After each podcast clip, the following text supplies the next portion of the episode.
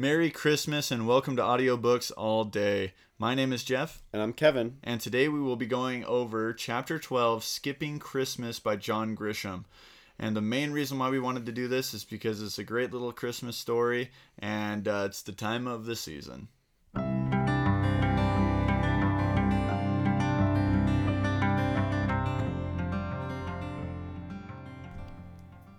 So, to give you guys a 50,000 foot overview of what this book is about, it is about this couple, Nora and Luther, and their daughter Blair. And Blair leaves for the Peace Corps. And Nora and Luther are really, really sad. It's Christmas time.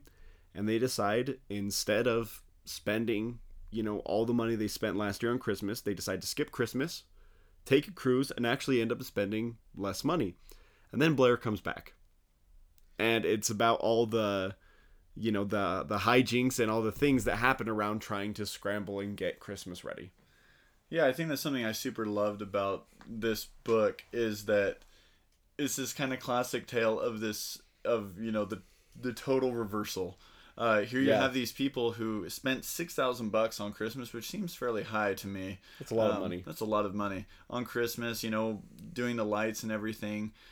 And then they decide to skip Christmas, take a cruise because Blair is gone. Everything's going to be different for them this Christmas anyway. And I think there's a part of me that can kind of like empathize a little bit with them, like watching my parents get a little bit older and wanting to, you know, take some time out for themselves. I mean, uh, I think that it'd be a good thing, but they start to get all of this pressure when they've decided that they're going to skip Christmas and go to um, go on a cruise from their neighbors.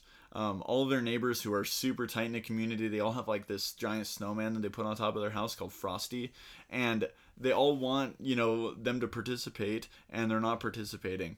But then once they've totally given up on them and just totally think of them as uh, you know Scrooges, Blair calls and it says, "I hey, I'm surprising you guys. I'm on my way back right now. Um, I'm in Atlanta and I'm about to you know get on the, my final flights to come home." And then Oh, and she has a fiance. and she has a fiance, and then just bedlam happens, and they have to totally reverse, not preparing for Christmas at all, and trying to make it all happen.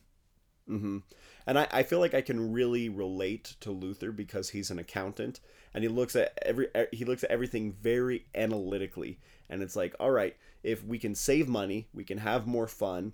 And he really digs in his heels about Christmas. You know, I'm not gonna buy a Christmas calendar from the cops. You know, I'm not gonna buy uh, fruitcake from the fire department. I'm not going to buy a tree from the Boy Scouts. I am boycotting Christmas. You know, I'll give to their causes in the summer, you know, when they come around asking for the summer, but he just digs in his heels and, like, we're not going to do it.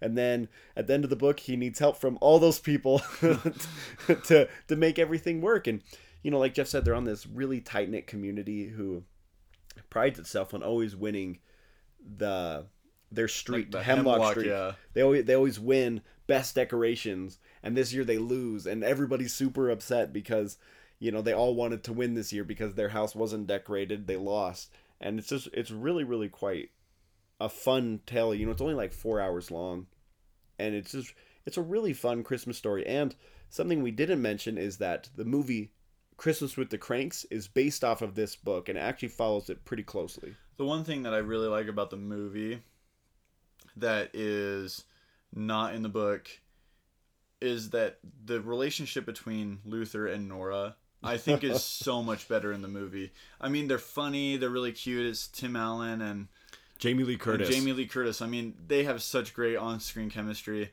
It's really great, and I and I really love the movie adaptation. The book was written by John Grisham, who some of you may know as the thriller uh, author who uh, writes.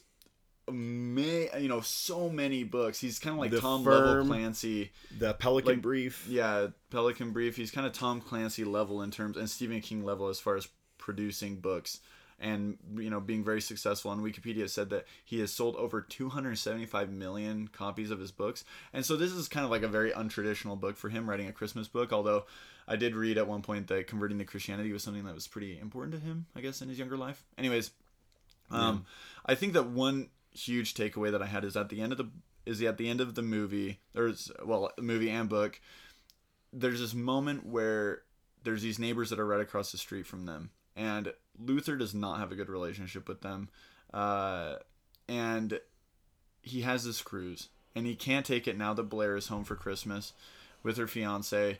And he does something pretty awesome. He walks it over unprompted by anybody and gives them the cruise. And I thought that it was a really beautiful moment, uh, especially because it's you know it's not like he I mean like giving that gift wasn't as big of a deal as who he gave it to, uh, and as he's giving him this gift, you start to learn that their son was is like totally shunning his parents. He's not very nice to his parents, and so you know it's just it's just this kind of sad story, but.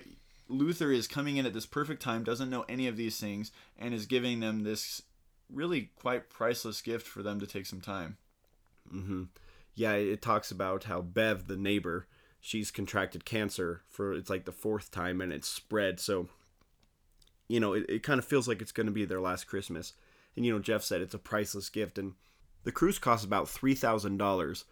But the giving the gift at such a perfect time when these people needed a lift the most, that is real charity. That's real giving. And like Jeff said, even though you can put a price tag on it, it was a priceless gift.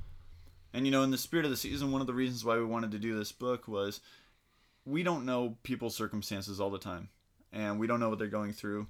But by being able to identify something kind to do for somebody, whatever you know your particular religious beliefs or whatever you celebrate, just being able to identify needs or even unspoken needs and be able to respond to them in a in a great way for somebody else is uh, an awesome act of humanity that I think brings us all closer together, you know, in the world and and in our communities and as families. And that's that's to me what the beauty of this season is. It's not so much just like Christmas itself, but it, what Christmas can represent in bringing the human family closer together. Mm-hmm. Exactly. And regardless of what you celebrate during the month of December or how you celebrate it, this book is a wonderful reminder of why it's important to do something nice for somebody else and just why giving to someone else is good and it's just a really great reminder. To me it's it's something that we watch every christmas. We watch christmas with the cranks and this year i finally read skipping christmas and it was just such a wonderful reminder of really what's most important in my life. You know luther decides that his family's what most it's most important not taking this cruise and then giving it to somebody else who's really in need. Just figuring out what's most important around this time of year. Thank you guys so much for being with us this Christmas season, and we hope you have a happy holidays. Yep. Thank you for being with us, and Merry Christmas. Don't forget to live your story. Bye.